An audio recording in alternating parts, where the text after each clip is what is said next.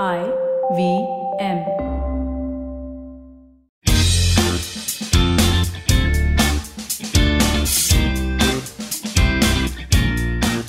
The opening day was not good for Paytm. The IPO was being celebrated as the coming of age of Indian technology companies. And as some people suspected, most new age companies haven't matured yet. The stock crashed over 25% in a single day's trade. It even hit a lower circuit. This was coming, to be fair. Analysts had warned investors that the company burned too much energy and made too little in return. Paytm, despite claiming to be the biggest financial services company in the country, is third when it comes to UPI payments behind Google Pay and PhonePe. It may be the largest in wallets, but the wallet business isn't used quite as much anymore. Credit cards and BNPL too are quite niche in India. But what about its other businesses? Let's go through them. Paytm Mall, its e commerce vertical, can't compete with Amazon or Flipkart. Paytm Insider, a company that helps people film tickets, lags behind BookMyShow. Paytm Money competes with Zerodha, Groww, Upstox, and ICICI Direct, among others. Zerodha is the largest discount broker in India. When it comes to cloud services, it lags behind AWS and Google Cloud.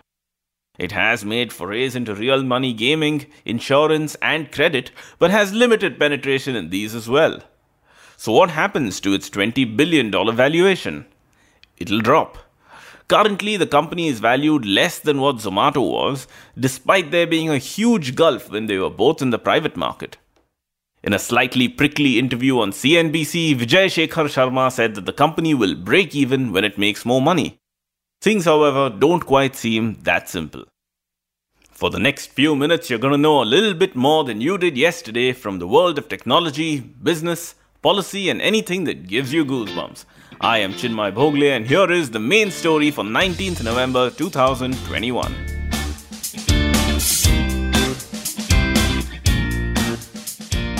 Be it a breakup, a bad day at the office, or an argument with your friend, your comfort is always chocolate. There's a scientific reason for that. Every time you eat chocolate, your brain releases serotonin. And we all know that serotonin simply boosts your mood, stabilizes your well being, and is the crucial hormone to happiness. People were languishing during the unending lockdowns during the pandemic. They needed some of that sweet serotonin. So they took to baking. You remember banana bread, I do too. Well, it went beyond making just banana bread. We started to eat more of it too, which meant the cash registers of premium bakeries such as Theobroma and Magnolia didn't stop ringing. However, in the last 10 years, there's been a shift in food culture and attitudes towards dessert. These bakeries have definitely influenced the Indian palate. However, Theobroma, Magnolia Bakery, and other premium patisseries aren't the only ones who have altered the Indian palate. Let's go back in time, shall we? So, if you remember, Cadbury's ads and positioning approach influenced consumer behavior in India. Do you remember the Cadbury ad which left you with the line Kuch meetha ho jaye? And urged you to break a tiny piece of chocolate and just go for it after your meal. Slowly and steadily, it eased the Indian Janta to include chocolate in your day, just beyond the box of imported chocolates you got from your NRI uncle. The other interesting thing that happened milk chocolate started taking center stage milk being the main ingredient, with one and a half glasses of milk pouring in. The brand managed to transform consumer perceptions of a product that had been existing for years, associating it with happiness. So it slowly shifted from a product only for kids with toffees, toffees as a reward, to also one that adults could have. Meanwhile, gone are those days when traditional sweets were exchanged on Diwali or any Indian festival. Now we wait for a box of gourmet sweets or dark chocolate or a variety that we'd prefer. To fast forward a little, the Indian chocolate market size was valued at $1.9 billion in 2020 and is set to grow at a CAGR, that's a compounded annual growth rate, of 11.6% from 2021 to 2026. To gain some insights, we have Farheen, a baker from Goa, explaining to us how the dessert and chocolate sector has grown over the years. Hi, Farheen. I have a few questions for you. So, the first two would be A, how have you seen the demand go up in India for more confectionery and bakery products? And secondly, have you seen the Indian palate for sweets really evolve, with chocolate conquering it? I think that an increase in globalization has resulted in the demand shift from mithais to more complex European desserts. An average Indian today is well traveled, therefore, they have more knowledge of the global cuisines and the palate. Uh, social media definitely has played a large part in allowing modern pastries to reach more and more people in various parts of the world.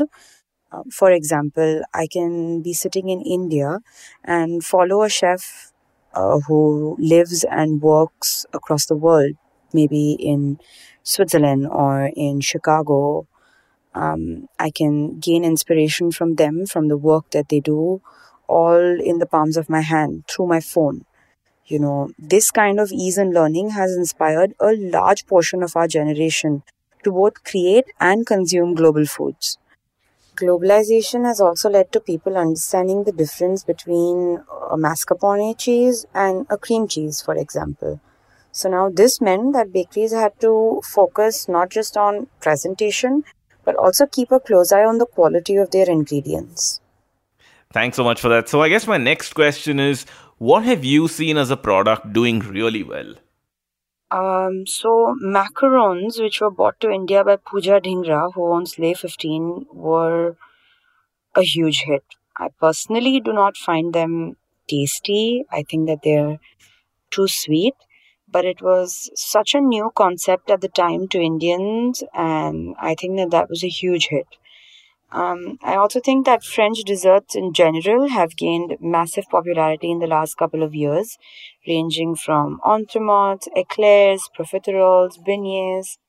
Thanks for that. So, I guess my next question is if there's someone listening who wants to become like you, uh, what was your training like? You know, what's the training like in general in baking schools? Um, India didn't have many internationally accredited pastry schools then. But over the last couple of years, many schools like Lavonne Academy in Bangalore have opened up that are working towards teaching their students the same skills and excellence that one would get from an education in America or France.